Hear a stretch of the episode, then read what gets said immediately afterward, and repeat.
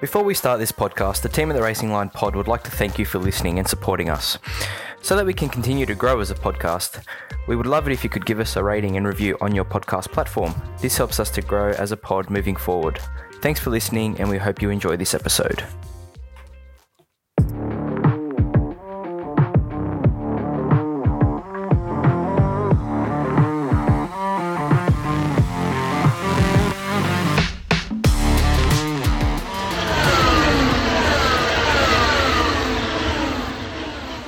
36. 36. All right.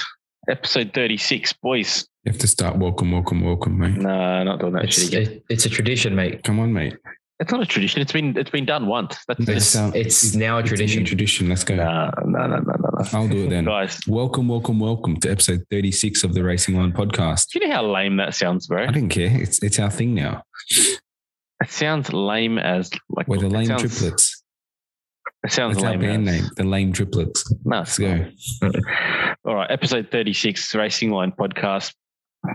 Epic race week of race, like weekend of racing, boys. I mean, you could literally have stayed up from Friday to Sunday and had racing all weekend to watch.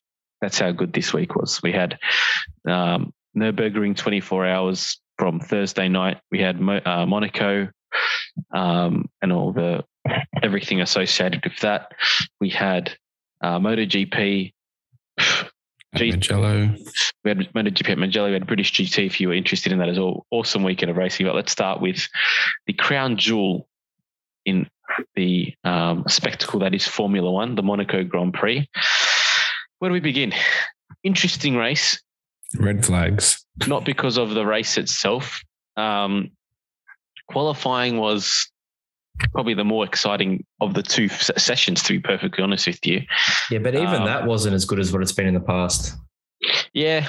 Well, yeah. I, I'm. I'm not sure. I know. I know the um, know why. To be honest with you, I think.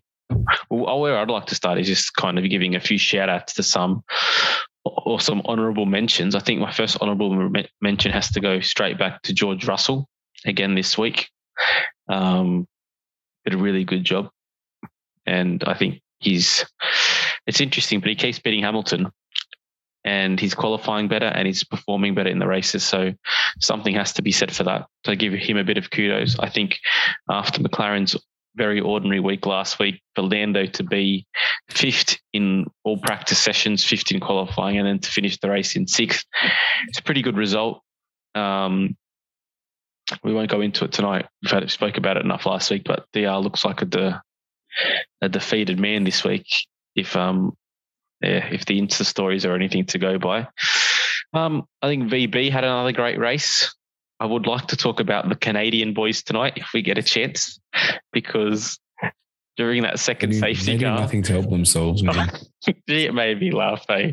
Didn't didn't Wait. Lat- was it Latifi that crashed They- on the way on the way they to the grid? They both crashed They on both the did. safety Yeah. cars. Yeah. They both, yeah. Like, do you want to start there? Maybe we start there.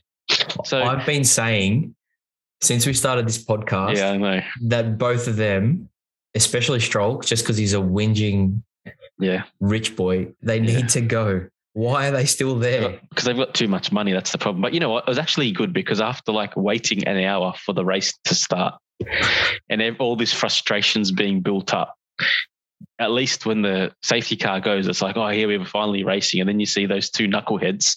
Mm. Latifi says, Knuckleheads. Latifi, Latifi hits the wall, right? It's a wet race. It's icy. There's not much grip. And he says the car doesn't turn on his radio. I'm like, That's no right. shit. He did. Yeah. I'm like, no shit, mate. You are some smart guy. And then within half a lap, we saw Stroll do the same thing. And yeah, anyway, Can can I have an honourable mention as well to another driver? Yeah, Yuki. yeah. He he ran off at turn one about three or four times in the exact same way. He was Like- just he was just figuring out his braking point. Had to be. in in the Grand Prix, not not in practice. Well, he was still figuring it out, right?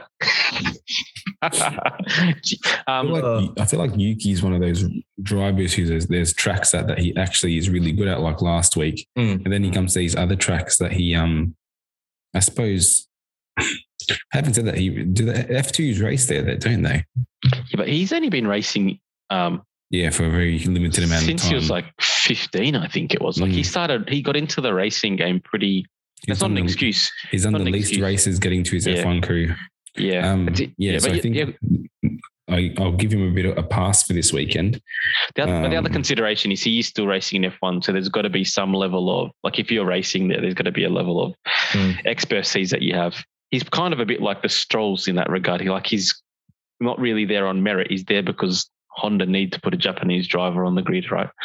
Um, but I think he done well. He got into the into qualifying three, which was which was very good for him, particularly at a track like that. But I think the biggest story of the weekend has to be, um, well, we'll talk about two things. I think the red flag and what was going on there has to be the first point of debate, and then number two, I think it has to be the track itself um, and whether there's a future for it in Formula One because that was a very processional race. Now it's always a very processional race, but uh, unless you were Gasly on the intermediates when everyone else was on the wet, it hardly looked like anyone was getting a run on on each other this week. So, what, how do you boys see those two talking points? I think one thing that we always talk about, or we've been speaking about more recently, is about um, them trying to make a lot of tracks more um, passer friendly. Mm. And um, like we've seen it with the layout for Albert Park, we saw it with the DRS zones. I think it was at Jeddah Mm. um, and every street track that they sort of make. And I think um, when we look at Monaco as a circuit, uh, the ability there is literally no ability to to to make it um, like to give you a place to pass unless they were to change the layout drastically. I reckon. Yeah. But the actual track itself was right was from when cars were a lot smaller and probably not as fast. So you think like, that- Sorry, keep going. like I, I it's the crown jewel in the race, like in quotations. But in terms of the like, everyone knows like what is it? The last eight years minimum, probably even more than that. Everyone's been saying like you need to qualify at the front. Like this is the first time I think the the winner hasn't been from the front row Mm. Um, through like no fault of their own. I mean, what like it is a pretty boring race uh, unless it rains. You get red flags, um, or so the team forget like forgets your your tires in the pits. Like if you're Yeah. Danny Ric a couple years ago. I mean, other than that, what really is there? You know, I was thinking when I was watching it, you know, the whole tunnel and then chicane section. What if they made that a straight all the way through to the second chicane at the swimming pool? It's still not wide enough. I don't think You'd have a hell of a long ride, but to actually, you would Make need. an They need the chicane. They need the chicane there to slow the cars down in case you would to to to have a crash coming through that tunnel and and launch going. into the sea. You would go, or you go straight into the fans. Mm. Yeah. I don't know. How do you feel about it, H, as a circuit moving forward? Um, well, Stefano Domenicali has already come out and said that it's um, you know their contract hasn't been renewed for next year as yet. Mm. I think it will. I think they're just playing hard. They actually don't hard- bring any money to at the F1. That's the other thing. Uh, Don't get me started on the TV direction because Monaco do their own. Um, but They I don't do what? Sorry?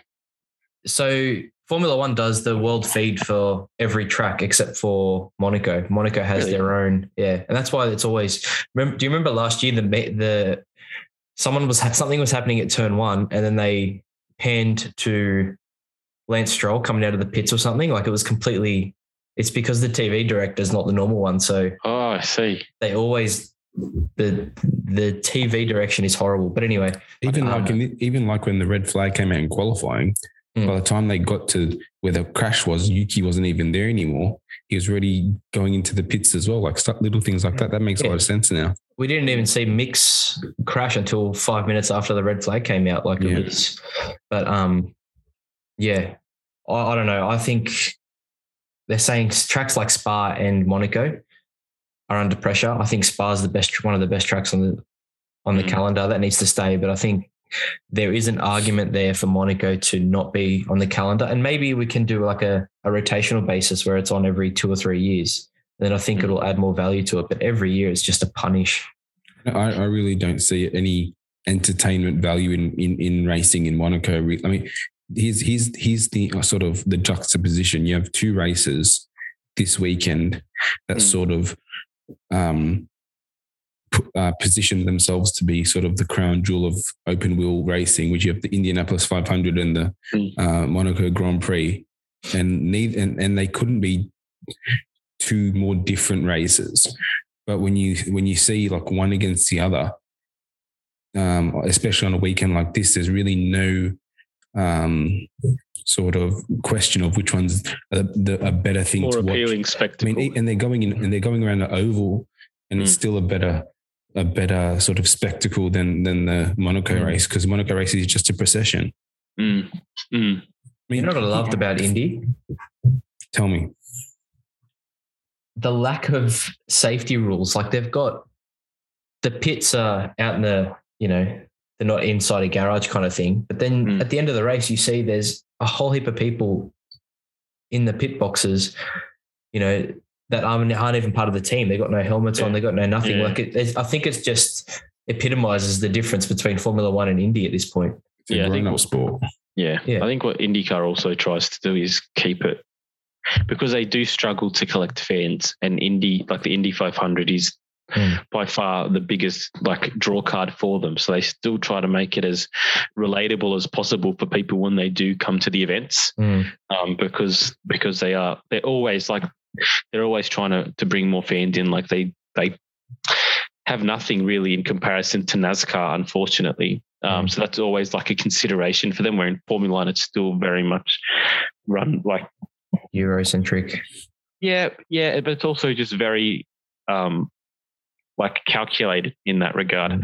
um you made a good point and I don't want to just start talking about tracks again because I feel like we've spoken Not about it too much. I think we've spoken about it enough, but I do think that what was really interesting, there was a few things that I took from it. Number one, for the first time in however long, these cars were go like coming out of the I don't know what the corner is that leads under the tunnel, but those cars don't have a whole lot of downforce, and they were kind of drifting their whole way through that corner a lot of the time, which is something I noticed, which was good to see. But I feel like if you're going to have a track like Monaco and you want to keep racing there, the cars have to be smaller. Now we know that we know that the the the with the new like iteration of car, they plan to get a little bit smaller and a little bit lighter in the next two to three years. They're saying, but I think the writing's on the wall for Monaco with these new cars. It was that dull to watch. Um, and it, it just wasn't appealing at all. Really, They took they took the biggest jeopardy out of it as well when they didn't let them start when it was wet.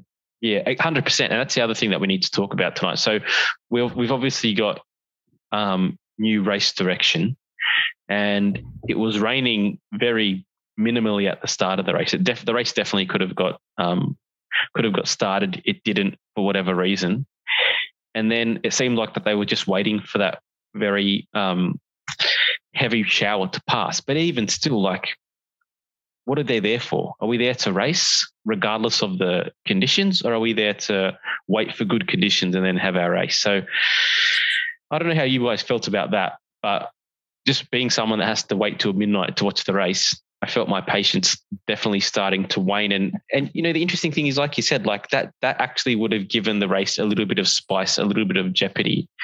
And then even after the the storm came, it's like they were worried to get the race started just because there was lingering cloud um, over the mountain in the background. So it was bizarre. Hopefully, it's a bit like there's new race directions. Hopefully, it's something that kind of makes Formula One say, "Hey, this can't happen moving forward." Um, but even that, like, it doesn't it doesn't increase the spectacle at all. I personally think that the biggest telltale sign for how difficult it is now to pass if these new cars around this track is the fact that Sergio Perez had a huge lockup going into turn one, and he was able to, um, like, very comfortably defend his lead for the next 30 laps still. And I was hoping and thinking that maybe the fact that he had such a heavy flat spot would maybe have like triggered the tires in braking to then you know, reflat itself when it went around that point. But even that um, didn't happen. So, Dude, Yeah. the track is the track is a goat track. Like it's a what track? It's a goat track. It's so narrow. It's like a little track on the side of a cliff. There's Yeah. there's there's no room. Like the the only time we saw real overtaking was when Pierre had the inters on and they started working for him. Mm. Um, and that was I thought I thought oh this is like some finally some some pretty decent overtaking in in Monaco. And I suppose the tires were what really gave him the confidence and the ability to do it. Mm. But in open racing, when everyone's on the same tires, like the funny thing is, you'd probably be stupid to try and move at nearly any corner on that track. The front corner isn't even conducive to passing. Really, it's such a such a narrow little little kink, and and and there's no literally no runoff anywhere. Like if you sat down and and you thought about a track without knowing like what track it was, and you put out this layout, and then you, and you, and you and you judged on on its judged it on its merits. I mean, I know you love it, F, because you just love stupid goat track No, I- tracks to race. I've, I've been But, saying that I um, think its days are done.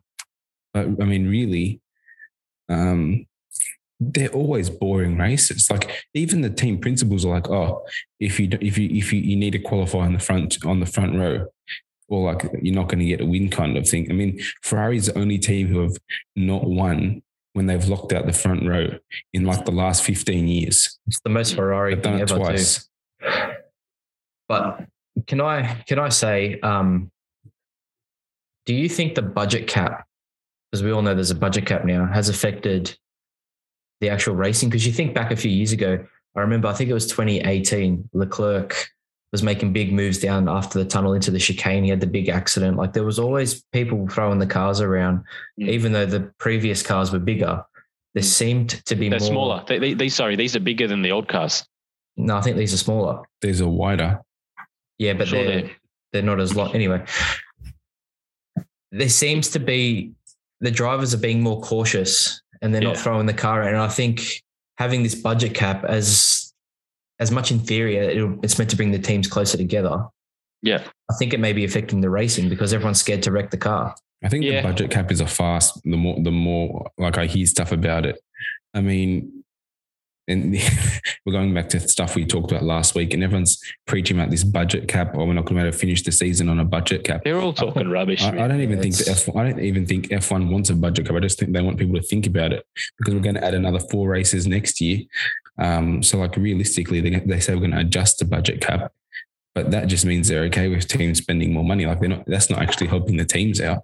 That's Mm. just helping them out to get more money themselves. So I think the budget cap is is more a PR stunt than anything. I mean, because if put it this way, if Ferrari or or Red Bull go, oh, we need to expand the budget cap so we can finish off a good season because we're running out of damage money or stuff like that. They're like, all right, we're just going to adjust it again because we're not going to let the season like the No, I don't. I don't think they'll. I don't. I don't think they'll do that. To be honest with you, I think we can't really, we can't talk about with any certainty about the success of a budget cap until we see next year's racing. Until we see the impacts of the of of like the success ballast essentially like being more successful is going to impact your ability to develop your car the next year so i think it's a bit premature to be talking about whether the budget cap will be successful or not i do Yeah. like your question though h Yeah. i think i think maybe a bigger consideration than the budget cap might just be the fact that it was wet and and and people weren't as comfortable throwing the cars around but there has been a lot of rhetoric by red bull and mercedes it's always those teams right like they're Yeah. the teams that are spending in you know huge amounts of money and all of a sudden it doesn't surprise me that they're the ones that are struggling to stay under the cap like that's no reality but um, I hope that F1 stays strong on it because there's all these threats of Red Bull saying, "Oh, we just won't race and all this kind of shit." Don't Right. race. The, the reality is, like, there's no way they would have gone into this season without simulating expenditure um, for the whole season. So I don't know how that's going to going to play out. I think it's just them trying to kind of free up a bit more space for themselves to develop or to whatever it might be. Um, dude, teams like Haas are the teams that have to really worry. They have Mick Schumacher's ridden off that car twice in like six races. That's right. Yeah, and I was And- the, the reason I brought it up was because I think he, when he first wrecked the car, he didn't race in one of the races because they were worried they wouldn't have enough parts for. I think it was That's a, for Melbourne. He wrecked it in he wrecked it in qualifying. yeah, Yeah, that's right. And he didn't race it in the race after. That's right, because of Melbourne. But that's also a flyway. They're flyway races, so they're not Europe centric. You know, in Europe they can get parts a lot easier, Mm. I suppose. can I? Speaking of Schumacher, Mm. do you think he's all seats part in of the jeopardy? learning. It's all part of the learning, mate. I don't think his seat's in jeopardy. He's shown a lot of good stuff this year, as well as his two crashes. Like he's definitely looked more racy. Had a few, like a few more noteworthy qualifying um, results as well. I, think Kate, he's, I think sorry. I think like more than anything, like that track is really hard for for guys with not much experience. Like we've seen Le- Leclerc, Well, Vers- yeah, Verstappen, Verstappen- crashed there three times, three years in a row. we've seen every big racer have a have a have a pretty decent moment at Monaco. Like it's it's not Mm. uh, rare, that's for sure. I mean, this year was probably the one that had the the least big in, uh, the least incident. I'd say. What I Like, think- really, What I think Schumacher has actually found out this year by having Magnussen as a teammate instead of um, uh, what's his name? Mazepin. Mazepin is just what a effective teammate, like how it helps to build competition. And I think the first few races, when Magnussen definitely had the upper hand, it was kind of like a bit of a learning experience for him. Um, but I think he's kind of bounced back in the last few races and, and really put in some some solid performances. But I think it did take him a little bit of time just to realize, oh, you know, I'm not the biggest fish in this team, and there's other drivers out there that I might have to like extend myself more towards like just to to achieve higher things um, so i think that has actually been a really good thing for the team just having another competent driver in there to, to bring both of them up um, but yeah i don't think his seat's in jeopardy his name's too big and the reality is if he just shows some sign of growth um, then like when Bottas goes he'll be in the alfa romeo seat Yeah, Yeah. definitely. Fair enough. Just I was just thinking about it over after what Yeah. happened yesterday. Yeah, he hasn't been as he hasn't been as um, world beating as um, some might assume, but like it's also he's in a pretty ordinary car. Um, I think. I mean, Magnussen Not did ordinary. Like in some in some races, it's good. Yeah, like last true. week, but like it's Yeah. it's it's sort of like the reverse McLaren. Wherever the McLaren is good, that car's not, and wherever that car's not good, the McLaren needs to be good. Mm. So it's a bit like a bit of a seesaw It's between been, it's been it's been interesting. Like with the exception of the two top teams, all the teams on the grid, even Mercedes, seem to have slightly fickle cars that more than in years gone by perform better at particular circuits and are dramatically worse at other circuits. And it's it's pretty it's been good for like the midfield battles just to keep it interesting to see different cars at the back end of the top ten. So I don't know. I think that's probably one good thing about these these new rules. But Here's one thing I want to bring up now. You bring up Mercedes. Mm. Um, I just want to draw a bit of attention between Mercedes and like a team like Ferrari, right? So Yeah. if you look at Mercedes throughout the year, since we've known the performance level of that car, of that car, pardon me, you would say that um, as a team they have pretty much maximized hundred percent. their position every race and sort of minimized the hurt, right? I reckon they've I reckon they've outperformed yeah, but what, the what- expectations of the car. But what I'm saying is like you have you have a team that even though the car isn't working at its best, Yeah. the um, the team is still running as like a world championship team, and that was sort of what we were saying about Red Bull through the doldrum years as well. Like they were always Yeah. running at a high level Yeah. compared to where the car was to its competitor. Yeah. right. Yeah. He, Stealing, he- yeah. but like here, like I think this weekend especially showed like the main area that Ferrari need to get onto like quickly Strategy. to sort to sort of not it's not even strategy it's just like it's more like how Damage like, what- limitation. no but like what is um like how is the team led kind of thing right you see like red bull and uh, mercedes are run by um sort of alpha male kind of leaders but the Mm. team, the team always ex- has a level of expectation to how it runs every weekend. Yeah. Whereas like Ferrari has had this problem, like not even just recently, like even that year when Seb was actually mounting a pretty good challenge. um, 18? I think it was 18, yeah. Mm. And then it all fell apart. Like the team, like the team has always had a very like emotional sort of core. And um I think like in times like this, like you you need a team that is is not emotional and is very sort of systematic. Um I, I don't. I think that's a bit harsh, but to be honest with you, because like yeah, but if but if, if Ferrari lose this season on this trajectory, yeah, yeah, yeah. there, I understand. there's been no mistake from their drivers in terms of like what to expect. You know what I mean? yeah, yeah, yeah. Carlos. Yeah, but I'm, I'm talking about the drivers' championship. Like Yeah. Leclerc is is is their front runner, and he's now behind in the championship through no fault of his own. You know what I'm he, saying? It is because he he he made a mistake at Imola, and he he the the the fault has to go squarely on him for that particular race result. But apart from that, like He's been They made- good. they made a bad decision this race, bringing him in after Carlos. And I think the fact is that this was this was obviously not the track to make that mistake. But It wasn't Um, bringing him after Carlos; it was putting him on the tires so much later than Perez. Yeah, That was do, the main mistake. uh, do you think the fact that they've been out of championship um, contention for the last what three or four years? mm, Red Bull had last year with Mercedes. Red Bull's match fit. Red Bull mm, Yeah, Red has it Bull down. the- Ha, Red- has it Red down Bull- pat. Red Bull only had one year to sort of make it count, and they were ready. That's what I'm saying. Mm. Like Yeah, they, they had yeah. they had a long time of nothing. Yeah. But the year that they had they had a chance, Yeah. they were ready and they jumped Yeah. on it. Like if this might be Ferrari's only hypothetically, they might not get a chance next year. Let's Mm. see how Mercedes comes back. You know what I mean? That it's that like- radio message, the communication is horrible. Like Mm. at, at this called him- level, they called him in, and then while he was in the pits, like Yeah. 20 meters from the box, they're like, "Nah, stay out." I'm like, dude, he's he's in. Like yeah.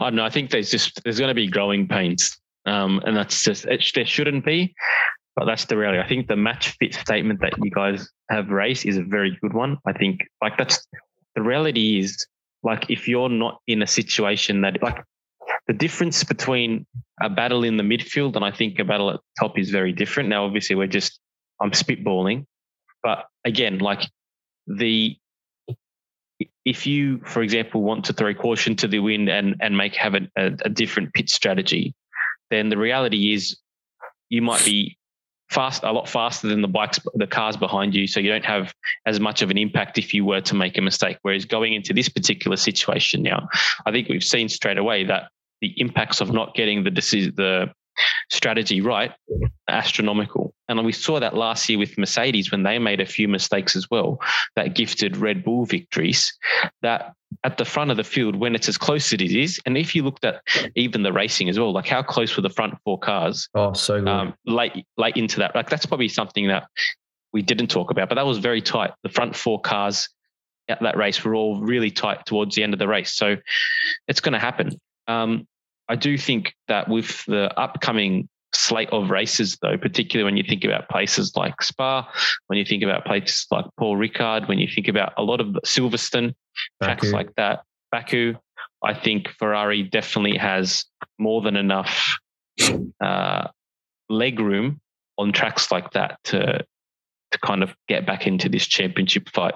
well, they were Charles looking- put it on pole last year. Yeah, they were look. Yeah, they were looking dominant even uh, even this weekend until it kind of all fell apart for them. Hmm. Um, and I think even though he didn't win the race, Carlos Sainz kind of bounced back to a bit of form.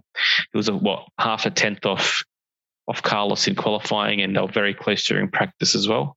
One thing with Carlos that was really interesting and and sort of um, I think cool to to see was they were they were really um, calling for him to come in for those inters, Mm. and he's saying, and he was adamant saying, "No, I don't want to come in for the inters. Just I'm just going to wait for the for the slicks." And I'm like, "No, I come in for the inters." And he's like, "There's no point. I'm just going to lose track position." Mm. Um, and he really stuck to his guns. And Mm. the um, yeah, he didn't come out in the front, but like it definitely was um, like once he knew that sort of window had passed, He Yeah. knew that sticking to what like to, to that he, his strategy. He stuck to his guns. He stuck to his guns. Yeah, I mean, and I mean, maybe that's something that Leclerc might do more in the future. But like, you don't want to go too far as well because the team can see all that information on the um Mm. Yeah. on the pit wall. But I just think, um, like when you're when you're leading from the front and you're a front running team, you don't have the luxury of like having a reactive strategy. You have to be very proactive. Yeah. And I think that's where for uh, where Mercedes and Red Bull really excel is that they they do they crunch the numbers, but but their strategies are, are very rarely questioned, like at, uh, Yeah. at, at, in the hindsight of a race. They've also And been think- in those situations much Yeah, and- more regularly. And that's what I'm saying. Like that's where that match fitness I think comes from that we're talking about in terms of like leading from the front, Mm. where Ferrari sort of definitely haven't been even closer than that, like to challenge like that kind of thing. I mean, the other thing is that they've actually had pretty good strategy up to this race. So I don't want to be too critical. Hmm. Yeah, I think it's still such a long season right now. Like I think they'll they'll get back in the hunt. They'll learn as they go. Like the reality is the track because the track is so the season is so long nowadays. Like you can afford to have one or two slip ups and still be right there at the end. There's I mean, still they- 15 races left. Their car, st- their car still seems to be objectively the better car as well. Hundred percent, Like that, that's that's the um the long and short of it. hundred percent. Very much, very much the case. Um, there was something else that I wanted to say. and Now it slipped my mind. About the racing, Yeah, about the F one. No, we'll move on. If I can't think about it, we'll move on. H, have you we've got sent? H's power rankings. Oh, yeah, well, have you sent through those power rankings? Yeah, on the uh, chat. All right, let's have a look at that. All right. So- So, yep, you want me to read them out? Go for it. So, number one, I got So, Checo. t- before you go, is this just on the season or the last few races? Last two races. So, last since, two races, since, yeah. since we last did our power rankings, All right. Yeah. um, number one, Checo. So, he Yeah. was he was faster than well at one stage he was faster than Max in Barcelona. Hmm. Qualified quite well, and then this race, you know, led from the front. We know it's easier to do in Monaco, but still he put himself in that position and kept it. Yeah. Two, I've got Georgie Boy. Mate, is out driving that car big time compared to Mm. Lewis. Um, now these are these aren't totally based on just prefacing this. These aren't finished position. It's how they're performing in relation to their car and Yeah. etc. Three, I got Max obviously because he's won last race. Really come yesterday. Third, Leading championship. leading leading championship. Charles put it on pole, lost the race due to no fault of his own. Mm. Um, he did DNF in the last race, but he was in the lead. So That was no fault of his own either, really. that, that's right. So five, I got uh, old mate Fernando, mate. Mm. What he did yesterday. Questions about this though. Yeah, Me too. Like I think yesterday he was quite good, but I think in the in the last three races, I think Ocon's performed. he went from P twenty to P P nine. Yeah, but that's Barcelona. going, that's going through that's going through the cars he should go through. Yeah, but he still had to do it. That's fair enough. Okay, this is your power rankings anyway. Yeah, no, that's fine. Uh, six BB. I think Yeah. he's having a stonking of a stonker season. Seven Yeah. Carlos. Yeah. I don't know. I don't think he's he's down seven 0 in quality against No, he Charles. hasn't. yeah, he's, he's, he needs to pull up his, and he's made mistakes. So that's Yeah. fine. Yep. Yesterday was a good. I think yesterday was a good result for him, maybe to build some momentum from as well. Like he really did. He looked like his old self. I think yesterday for the first time this year. Yeah, Mm. hundred percent. I, I think it's going to do good for his confidence. Eight, Lewis. Um, you know, he's just constantly putting in those six, seven, eight positions. I would have put Land. I would have put Lando above Lewis, and I'd probably put Esteban above Lewis as well. Really. Mm, well, Lando finished what P nine last last week. Yeah, he finished P six yesterday. Lando was actually really good yesterday. I think Once- I, I like once- your. Can I throw a few suggestions? Yeah. I would throw. I would throw Valtteri to fifth and swap him with Nando, Mm. Mhm. and then I would put Lando in sixth, Esteban in seventh, Nando in eighth, and then Hamilton, um, and then Carlos and Hamilton. I don't know. I don't The only thing I don't know what uh, what Lando has done wrong. Really, like the car wasn't that good last week, and he was pretty good this week. I don't think he's been a world beater, but I think he's been better than Lewis. Lewis has been pretty. Like I think. Oh, this is. I'll Lewis be did honest. I good think. race last week though. I think Yeah, this he is going to be his last season, eh? You keep saying that. I really do. do. Like I, I I, think so. I don't know how a what is he seven time world champion. I don't know how a seven time world champion like well, we've got had six or seven races now. He is get like he's getting beaten qualifying and race now pretty consistently by George. I don't know how- Uh, I think the quali's pretty close, but race definitely. I mean, like in the last couple, like he was Yeah. he was he was on top early on in Yeah, okay. quali, but I think more recently, if we'll take the last three or four races, I think he's getting he's getting it served to him. Now he's kind of saying he was saying in an interview yesterday that um, something happened and it kind of affected his ability to qualify. Um, or maybe it was the red flag at the end, but I'm like, you know what? Like, regardless of the situation, everybody kind of got affected by that at the end. Like, he Yeah. just hasn't been performing. I don't know if the trend I think- continues. I think Lewis if could be could be having a, a somewhat similar thing to what's happening with Danny Ric. To be honest, Mm, like they're they're they're, they're in a position where they're getting out qualified. The car's probably not to their liking, Mm. yeah. and I reckon I reckon like their confidence probably the first time in their careers, both of them really, Yeah. is um is probably shot because they haven't like even if you're the your your your car is shit, but you're performing better than your teammate. Like Yeah. there's something to sort of um, Hold on to. hold on to. But like at the moment, they're both performing subpar, but their teammates are, are, are you know, are making are, are making moves and and doing stuff, and they seem to not be able to do. I mean, Yeah. the the, the caveat is Lewis had a really good race through the pack last week, Yeah. um, and then this just, yeah. and then this you- track, it's hard to pass. But the reality is, he still got beaten by his teammate, Mm. and that's not going to really give anyone any solace, no matter how good Mm. your race was last week. Or Yeah. you can't pass. Uh, Yeah. I I don't want to spend too much time on on Danny Ric after last week, Yeah. No, but looking at his it was a pretty interview- good- It was a pretty good premonition, but I think yeah, looking at his interviews this week, Yeah. looking at looking at his just his facial expressions, his body language. I think he went out in FP two, he started to throw the car around, which I loved, and then he had the he had the crash, and I think that threw him again because he was what P P seven in FP one, so he was he was quite fast in FP one. Mm. Throwing the car around in FP two had the accident, and then I think that just shot him again, and it's put one him thing. back. One thing I don't understand. I, I've been thinking about it this week. I don't know what Zak Brown uh, thought he was going to achieve by bringing up sort of contracty um, like mechanisms. I mean, there's no benefit to to really either side of the equation because Zak Brown actually brought Ricciardo in. So if Ricciardo fails, it doesn't reflect well on Zak Brown either.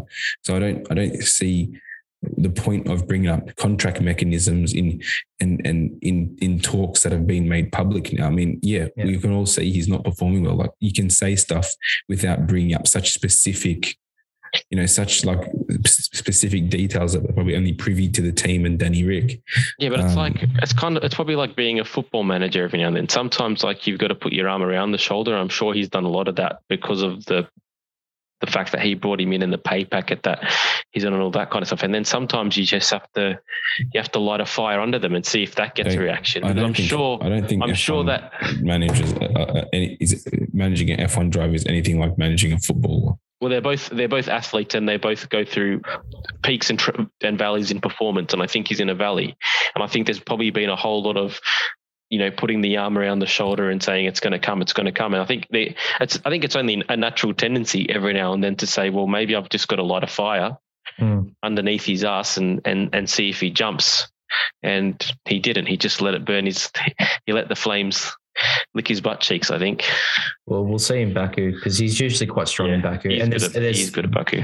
there's more like Monaco. If you're, you know, if you Any- bury yourself the in the smallest- pack, you're, yeah. you're stuffed. Look That's at right. Gasly. Gasly was having the best, one of the, one of the, his strongest looking weekends. Mm. His teammate brings out a red flag. He Mm. can't even get a P1, and he has a he has a pretty awesome race, making moves, and he finishes P12. No I think that was his best no race of the season, but that was his best Definitely race of the season. He was awesome, really good. I loved his helmet too this week. That that just bit of gold on it, beautiful. What, Really what was good. the go with Hamilton swapping halfway through the race? You know what? A, a I lot of them rain did- visors. Yeah, the, the- a lot of them Ah, weren't prepared okay. with the rain visor, The and then when they when they had the one hour, maybe that was the reason why they had a one hour delay because all those people that had special had special Monaco helmets that couldn't race them, all of a sudden they had an hour delay and they all changed to their um What was the guy from back Lewis's to their helmet? special. Oh, he got some mod, Am- some amethyst crystal thing. they made Is- some model for- of his helmet, Is that and for then he jewelry? yeah, I th- I think some it's what the- sculptor made it. I It some sculptor, some sculptor made a model of his helmet, and then inside the model, it was like cut open, and there was like jewels coming out of it. So then he, he, like Replicated the model. he he replicated the design of the sculpture on his helmet to pay Oh. homage to the model of his helmet. I It was very, that's it was a very self That's very meta. self fulfilling prophecy, like a very self fulfilling experience, I think. But Hashtag blessed. not not right now, mate. not the way that he's performing right now. Um, yeah, interesting race. I'm I'm looking forward to a, getting back to a track that provides a bit more Mm. options. Baku's Um, always fun. Yeah, I'm I'm looking forward to Baku. At the very least, you get passing maneuvers in the front straight that are Yeah. completely unrealistic, but good to You mean look the at. run, are you talking about the runway? yeah. Yeah. it's pretty much a runway. Um, Yeah. what do we go into? Jump into a bit of MotoGP. Yeah, I was actually actually really enjoyed this weekend of MotoGP. To be honest, well, you, you let's let's throw to you then. I picked Yeah. it, boys. Pecco, I picked it. You did you pick did it. pick you did pick it, but but man, it, if it it didn't look as easy as you- as you, you um your pick probably made it out to be. I mean, where do we begin? Do we talk about? I- I mean, I want to talk about firstly about uh, Fabio Di DG Antonio. Did I butcher his name? or not? No. Um, Just I call him Digger. what a what an awesome effort in Digger. qualifying. That's his nickname, um, Digger. There's one thing that I think is is very underrated in MotoGP qualifying is that if you go out in qualifying one and you're setting and you're setting really good laps, usually it helps you when you go into qualifying two because unlike anyone else, you're warm and you can But you do of lose a set of tires. you do, but you also gain a lot of sort of you like you hit the ground running a lot quicker. Mm. Like you sort of hit it from where you left off in in in Q uh, Q one, and I think one thing that really helped Fabio Fabio uh, DG was that he was um, he was following Miller and Marquez, who were the two fastest guys in in that Q one session by far Mm. at the time. And I, I don't I don't know following them um, gave him a blueprint for like a, a, a really good lap. But man, on that when when um when There's worse people you could follow. huh? Yeah, dude, Like, like, dude, worse people you like- could follow. he he he wasn't he wasn't as close to Marquez as Marquez was to Miller. Yeah. But there was a part when I was when when Miller and Marquez were coming around on their last flying laps, and they were both setting red, red, red, red. Yeah. And then I, I noticed in the in in the background, like on the on the timing screen, that um, Fabio was also setting reds. And then I was looking at his splits, and I'm like, shit, this guy's getting pole, and Marquez is going to beat Miller because Marquez is getting his toe down the straight. Um, so Jack's not going to make it into Q2 this race. And um, sure enough, Joe, huh? You got to get to your point, mate. And sure enough, it happened. I'm, I'm- I'm just, I'm just trying to set the stage for, for, for a rookie's pole. Mate. You- You're just like telling us a, it's telling us a tale. I'm telling you, yeah. Anyway, You're leading so, us down a path. I mean, I mean that that was actually was probably one of the best Q ones I've seen Yeah. um, this year. It was really good, and then also just the um, VR forty six team as well. Yeah. Actually, getting into Q two to begin with. Um, if you can get into Q two, obviously you're going to be in that top twelve. Mm. But they were all like, and they're all Italians. They probably all raced at that track many times. Um, but like, what a interesting number one front row, but also what a a, a great um, event for the VR46 team to get some get some shine at, at the same race that Valentino Rossi's number gets um, retired um, from MotoGP. Um, I mean, You know- I thought it was, it was a really good qualifying session. It was, it was, it was sad. Like, not sad, but like after both being on the front row and then seeing them finish, I think they finished fifth and sixth. Like, that would be like, you'd be like, oh, they did they performed pretty poorly, but for them to finish that highly was a phenomenal effort for that Dude, they've, team. ne- like, they've never had to manage like no, I, I, yeah, I, their I get tires that, to a race at that position. Yeah, the point I'm trying to say is like they did really well, but like you would look at it and be like, oh, they've started second and third and they dropped back. But no, for them, that was a fantastic result. I think the biggest thing that I took when I was watching this race is how far, um, like only a couple of years ago, with the exception of um, Rossi and Dovizioso, who were both getting a little bit long in the tooth, there was definitely a conversation about where the next young Italian, you know, group of riders was going to come from. And then very quickly, um, Rossi established the VR46 stable, and you know, pretty much any Italian rider that wants to can get out there and and be involved in it. But to see the the talent, like the just the number of talented young Italian riders in the grid right now, from where it was only a couple of years ago, when it was predominantly Spanish, is phenomenal, and it's it's it's changed very quickly. It's obviously the reason why the British have also started their own youth team with you know um, Vision Track. Um, British Talent Cup, whatever it's called, um, because it's so, and the so Americans have t- American Yeah. racing in Moto two. yeah, it's like this race for me just showed it was like testament to those five six years of, of development, but it was awesome to see. Um, another great race, I think, for Quartararo, um, considering that the rest of the Yamaha stable were nowhere. I think we have to give him a lot of kudos. He's definitely riding the wheels off that bike. And Darryn Binder actually was the second highest finishing Yamaha, which I was very surprised with. he's doing a lot better though than we than we gave him credit for. Yeah, the he's he, year. def- he really is. Like we we sh- we slammed him, and he really is um, he showed us. outperforming. Yeah, he. He did it. He- He did it because he heard us. Because what do we know? I know we lit a fire under him like Zak Brown.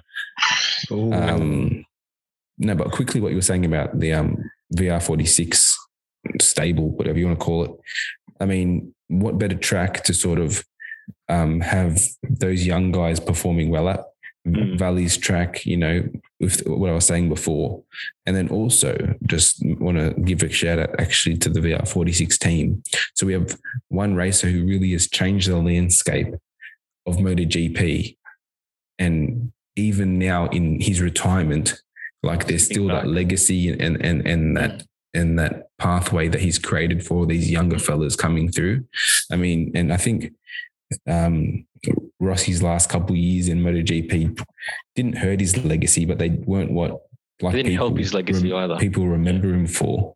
Yeah. Um, and I think I was sitting with my dad a couple of weeks ago, um, and he was just watching some old, uh, like Casey Stoner versus Valentino Rossi um, uh, races on YouTube.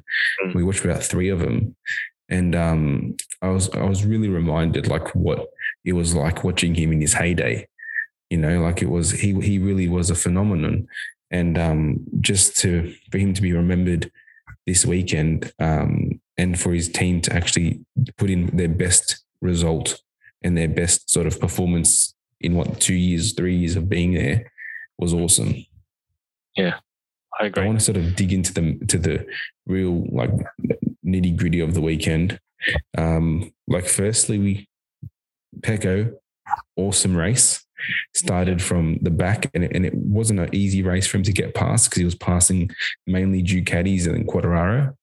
Um, but I mean, he definitely looks like where he was at the end of last year now, and I think last week's crash so Yeah, sort of gonna- hurt him yeah. a bit. Yeah, I But agree. um, I mean, he, the, he, the- he looks uh, good. the only thing that is probably lucky for him is that the Yamaha is fickle. So if he's able to get any like semblance of consistency this season, and he was able to pick up three or four wins, I would I would say that Quartararo wouldn't be finishing second in all those races Yeah, just because of the way the bike is. And when you look at the strength of the Aprilia, he probably would have helped if he had Marquez also there filibustering. But I think the fact that there's the um, Dude, this track, bikes is that this track too. was so hard for him to overtake. Like yeah you could see bikes just not able to pass. Like this was probably the, the first time I really noticed like bikes struggling to pass each other. And it sort of lessened at the end when you sort of saw tire strategies come into Mhm. play with it. But I guess also But, when um, you've got that many, like when you've got the concentration of Ducatis at the front of Yeah. the field, Yeah. I think it's always going to be hard because they're just they're faster than everything else, and on lo- tracks with long straights, like when are you going to really get past it? Yeah. And then when it's Ducati against Ducati, the same situation is going to occur just because they're kind of all null, like nullifying each other. Um, but I think he needs to get some consistency. Where do we go now? We go to Le Mans. I'm pretty sure. They Don't just we? came from Le Mans. So, so where's the next track then? Um, I'll find it. You keep talking. I can't remember. Anyway, so if he's able to get any kind Barcelona. of consistent, Barcelona, well, that's, that's, right, Barcelona. Yeah. yeah, well, that would help the Ducati with a straight like that. Um, If he's able to get any kind of consistency, I think with six races to go, there might be a championship up for grabs again. But he needs to really kind of make hay. He even said himself, he said, I need to be a beast. Yeah. Like he knows Well, he needs to go into beast mode, what, win every he was-. The problem is. He, you, you know, going into beast mode can also run the risk of Crashes, putting it into the kitty litter. we've So, seen before. yeah. Well, what about the news about uh, Marc Marquez this week? What do you make of that? Um, I'm I'm not too worried about it because like realistically, his season hasn't been like he's not in he's not really in the title Mm. ra- running, and I mean he need like realistically. I think it's pretty it's pretty obvious that there's something that's affecting him. yeah, but also the bike's not that good. I mean, it's not as good as we thought it was at the start of the year. I mean, there's Mm. definitely limitations to it, and if he can't race at 100, percent like what like, and he has a chance to be back for next year. I mean, go for He's it. still young, yeah. He's still young. He's Dude, still he's, 29. he's 20, he's 29. I mean, he, now here's the thing. Like, this is, I can't, I think this is going to be his last major operation. Like, if it Mhm. doesn't work now, Yeah. man, like, what are you doing? Like, you're, you're, you're, you're way too young to be sort of causing ba- like permanent damage to yourself. Mm. That's, But, that's what I was um, going to ask. Like he seems to be forever injured.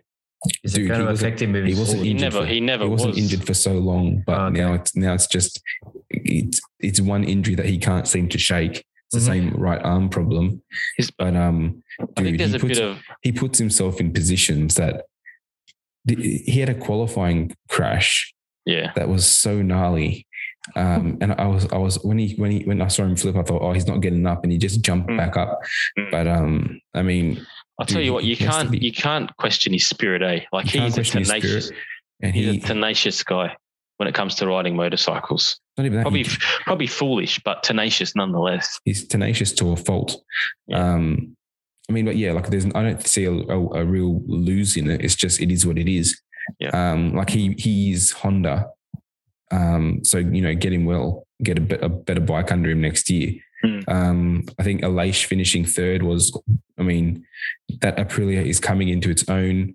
He's got his, his contract sorted for next year, him and Maverick for another two years. It's a dark Two- horse for the championship, I think. I don't think he's a dark horse. I think he's on for the championship. Mm. Dude, the bike, the bike, we've had It's enough consistent. races. We've had enough races this year to see the bike in all its conditions. I mean, he just has to keep his his wits about him. Mm. Probably do Quartararo, start finishing some like just rattling off good results. But I mean, with four, uh, the, the long and short of it is he's much closer to the lead of this championship than Bagnaia is. Mm. You know what I mean? So it's nine Okay. points. If he like one thing that else that I think Aleix has, his in his like older years now. He's got a bit of wisdom and he'll stay on the bike. Um, and nine points when let's say for example, Quartararo was to throw it down the road a race in the season, and all of a sudden, you know, there's a very good chance that he can claim something. I think for a championship push to occur, I think there might need to be one or two more wins in that bike. Oh, 100%. 100%. Um, I can see don't, how- I, yeah, I don't think it's going to be as simple as kind of making the podiums and that's going to be good enough. I think there's got to be at least two more wins in that bike. Just to, you know, that's 14 points essentially um, over everybody else. I think that might need to be a must. But I'm liking where that bike is, and it's definitely not the finished product at this stage. So it'll only get better uh, as the season goes on. What do you think of the the news of the um what is what's the team called RLN the um, RNF.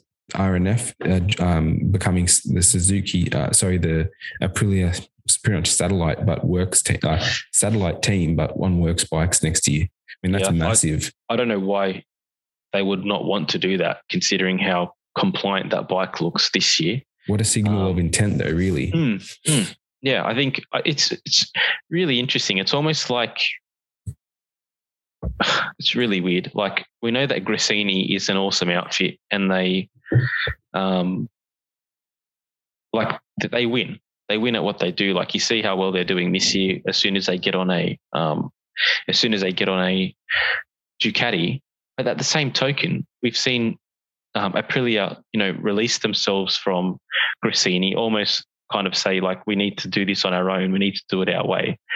Um, and they finally kind of just put all those those pieces together and, and developed a really great bike. So they they had they had the pieces last year with Gresini. Like that's let's not get that wrong. Like that bike was this bike is from last year. It's just m- more developed. I think the decision to leave Gresini was done before last year because Gresini wanted, you know, a More. more competitive bike. And and realistically, they've they've had a the best season, a better season that even they would have had on the Aprilia this year. Mm. But um, I mean, season is of trumping their their late Honda success with Simoncelli and really, Bautista. like it really, oh, oh, yeah, yeah, Has to be.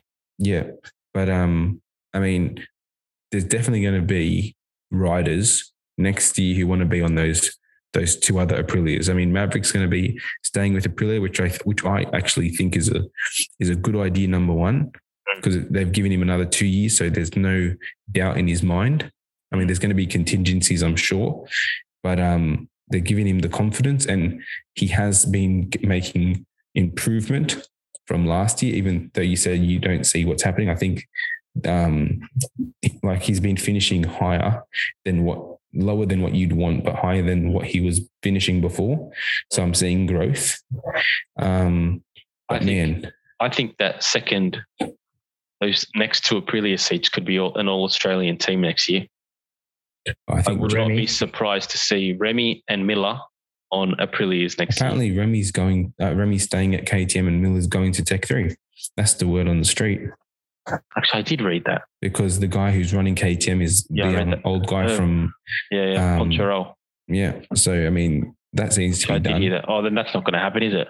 I mean, So there's going to be there's going to be two Australians on the Tech Three bikes.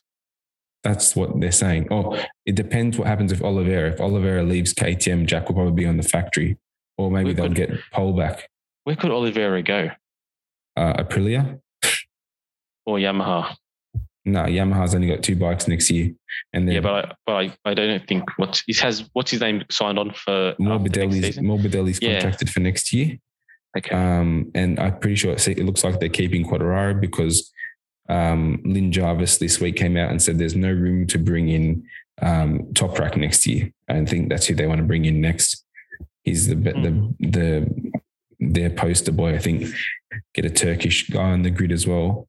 Hmm. Um, but man, I think there's gonna be a, like you've got Rins who's not in contract. You've got Mir who's not in contract. Um, well, Mir's going to um, I think Dovy's done at the end of the year. A Honda. Sorry. Yeah, it's going to be interesting though. It's going to be very going to be a massive musical chairs. What do we? No. What do we? H, throw it. I was just, I was just gonna um, get you guys to give us an update on how Remy's doing in his first season. Mm, underwhelming, but I think it's interesting that KTM. Like some people, like jump on that bike and they take to it straight away, and then you've got other people, not just Remy, but even someone like Zarco, who was killing it in Moto two and jumped on the KTM and No, couldn't was figure it out on the for the life 3. of him. Um, He was Who? killing it on Tech 3 Yamaha. Yeah, sorry, he's Tech three, but he's killed in. Yeah, that's true. Yeah, and I don't know. It's just interesting. I think there's a lot of pressure on Remy because he is the Moto two world champion.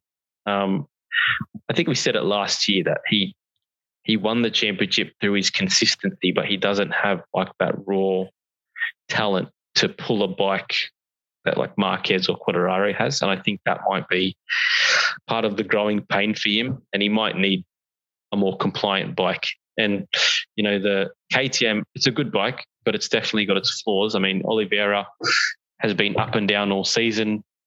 Binder, for the life of him, can't qualify the bike, but just manages to by the I don't know, his late race pace is just The bike know, apparently has bizarre. a problem activating its tires. So once the tires get up to temperature, it seems Yeah. to be fine. but there's a lot of me. a lot of damage caused. Like they have to do long runs in qualifying Hmm. to actually get the tires worked up, and then like in a race, they're starting from the back and um or f- further back than they would like. They're taking a bit of time to activate the tires.